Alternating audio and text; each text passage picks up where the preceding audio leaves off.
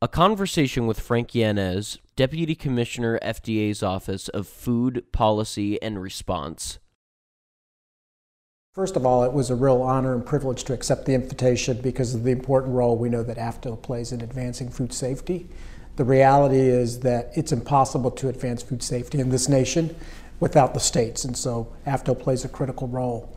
Uh, my message today was really focused on a couple of things. Number one is I just wanted to reintroduce myself to the audience, although I know many of the AFDO members, I didn't know all of them.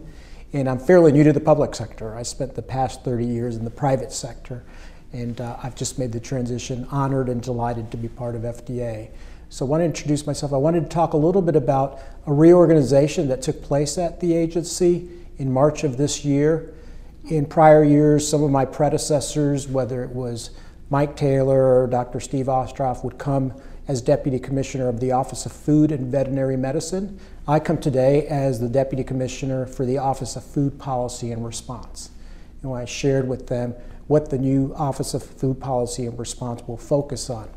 Uh, a couple of quick things. Number one is we're going to continue working and leading food safety modernization efforts food safety modernization to me was a collective vision and mission wasn't simply an act that we passed in 2011 so wanted to talk and give a brief update on some of the food safety modernization work. Number two as the office name suggests uh, response our office is very involved with leading and coordinated outbreak response on behalf of the agency working very closely with our state partners and other federal partners.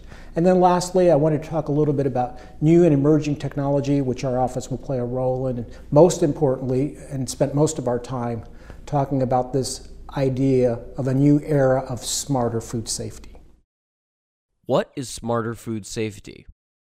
I'd like to begin by stating that a new era of smarter food safety is not a tagline and it's not a slogan. I can assure you that. But it's really a new way of looking at things. And it really caused us to pause and look at the future uh, with a couple ideas in mind. Number one is the food system is changing. The reality is that the food system has always been changing from the beginning of time. But what's happening now is accelerated change at a level we've never seen before. You hear of interest in plant based foods, gene editing of crops, you hear new business models, the ever changing last mile, food being delivered by uh, share lift, drone, automated vehicles. You see food companies that don't even have brick and mortar, they're just digital entities. And so the idea that the food system is going to change more in the next 10 years than it has in the past 20, and how do we modernize our regulatory frameworks, whether it's the federal or state level, to keep up with these changes? On balance, these changes are really good for consumers. They're getting a wide variety of different foods for a fraction of their hard earned dollar, but we have an obligation to ensure that they remain safe. The other thing is that if you look around us, society is changing and that it's becoming more digitized. You can see how medicine has changed with the digital revolution. And in fact, just about every business sector has gained productivity, you know, operational efficiencies, greater accuracy and precision by utilizing some of these digital tools. And lastly, this notion that food safety modernization isn't something you just do once a decade, but it's something that you're committed to every day. And so, with that, on April 30th, our acting commissioner, Dr. Ned Sharpless, and I put out a statement called A New Era of Smarter Food Safety. And in it, we actually mentioned four very specific things. Number one is that the agency will publish a blueprint outlining what is it that smarter food safety entails and how is it that we're going to work with stakeholders to try to bring in or usher in this new area. Number two, we announced in that statement that we are launching a new pilot with uh, using artificial intelligence and machine learning. And I like to emphasize when I talk about new technologies, we're not chasing the new shiny coin. It really is about using the technology to solve some of our remaining public health challenges. And the pilot that we announced is going to be around food imports. We have a pretty sophisticated system that risk ranks every single line of food imports that makes its way into the United States. But the pilot will see if we use these new tools such as artificial intelligence, can we strengthen our predictive capabilities by making that risk ranking a little bit more dynamic, considering other streams of unstructured data that the agency may not have. Uh, number three, we are going to work on trying to advance track and trace.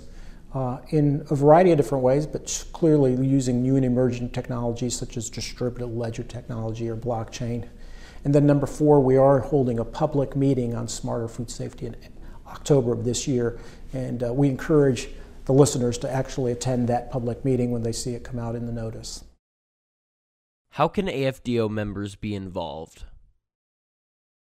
The answer is we should, just need to think creatively. Uh, it's impossible to advance food safety without change, and while we have made great progress in the battle against foodborne disease at both the federal and local level, there's still work to be done. If you look at uh, foodborne illnesses, they still occur, and you know our view is one foodborne illness is one too many that we need to be working on, and we need different approaches. And so it's the idea of there are new and emerging technologies out there that we should consider, not to chase the technology, well, what is the business problem you're trying to solve?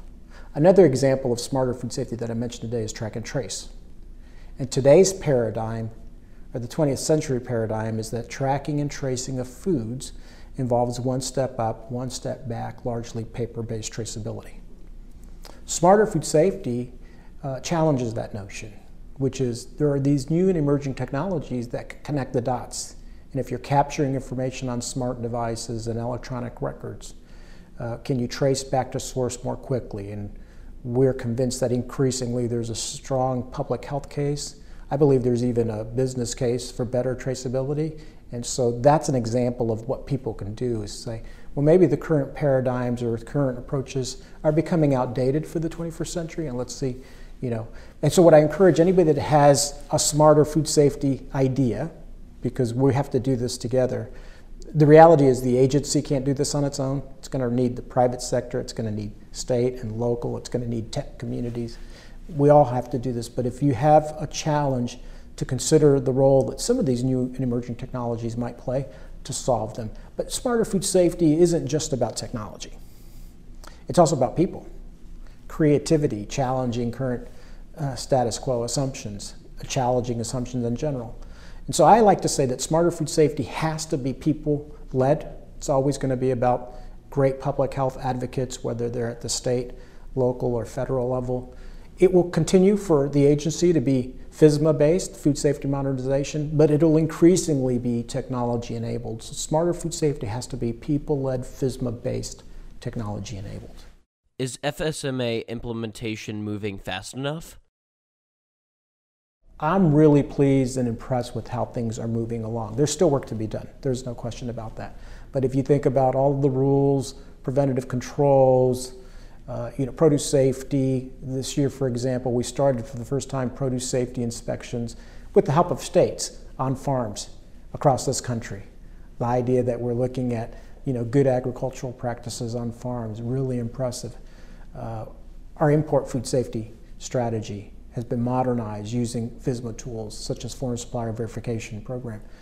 Uh, and so a lot of progress has been made, uh, but there's still work to be done. I would say that the progress is good and steady. There's some work to be done, but I do believe that in the long term, when we look back at food safety modernization, in particular FSMA, uh, that it will have a life saving legacy that we will say because of FSMA, illnesses were prevented or averted, hospitalizations were avoided, and we prevented deaths. How do we know that FSMA is successful? Over time, we hope that through studies with the Centers for Disease Control and Prevention, we will see that the burden of foodborne disease is coming down. It's a hard uh, question to answer because, as you know, detection keeps on getting better.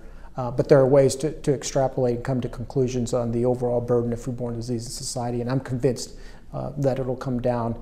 And I'm convinced that there's a bit of a latency effect that uh, as these FSMA rules become more operationalized in operations and production facilities across the country and across the world, that it will start bearing fruit.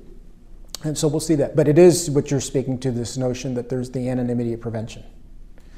You know, last spring in the United States, there were headlines of a pretty big romaine outbreak associated with product from Yuma, Arizona. This spring, there were no headlines. That's the anonymity of prevention. That's how we want it. We don't want the headlines, but there were no headlines about product being implicated. And I think it's largely because of the good work done in Yuma with farmers and local regulators as well as the agency trying to prevent these. So you're absolutely correct. There is this amenity prevention. That's a good thing. What are the hurdles to the plan? When you think about a smarter approach to food safety, while it's not all technology based, for the technology aspects of that initiative, uh, there's a couple of things. One is we have to adopt technologies in a way where we've clearly identified and we're solving the, the, the public health challenge. In the private sector, they often say the business case. It's not technology for technology's sake, but what are you trying to solve? and have you picked the suitable technology that solves it? So that's number one is we need to be clearly and uh, laser focused in that we're solving public health issues, not chasing new technologies such as blockchain or artificial, artificial intelligence. Um, number two is we have to make sure that these are cost effective. Oftentimes people think high tech, high cost, um, but I do believe that things are changing in society as such that these new digital tools are uh, very economical In some instances, there even are no cost solutions for adoption. And you think about some of the social media platforms that you and I are on, we don't pay a dime to get into because they've figured out an economic model that doesn't cost a lot for the masses. And so I think, you know, the financial implications are going to be one. And then I think you're absolutely right. Another hurdle might be just mindset which is a willingness to think about these problems a little differently, realizing while we're always going to focus on some of our traditional tools, the tools of training and inspections and testing, there might be a, you know, new tools that we want to add to our toolbox. How can working together accelerate success? You know, one of the things that's become clear to me after 30 years in the private sector and now you know, six months in the public sector is that the private sector has done a lot to advance food safety. I've seen it over the years. They should. They're ultimately responsible for food safety, protecting the consumers or customers that are buying their products and shopping in their stores. Now that I've been on this side of the fence, one of the things I've seen is that the public sector does a tremendous amount of good in advancing food safety. I've seen over the past six months that the agency working with local and federal officials are preventing illnesses, preventing hospitalizations, and preventing deaths, no question. But what has become crystal clear to me over the past six months is that there's so much more we can do working together. And it's this idea that alone we can do so little, but together we can do so much.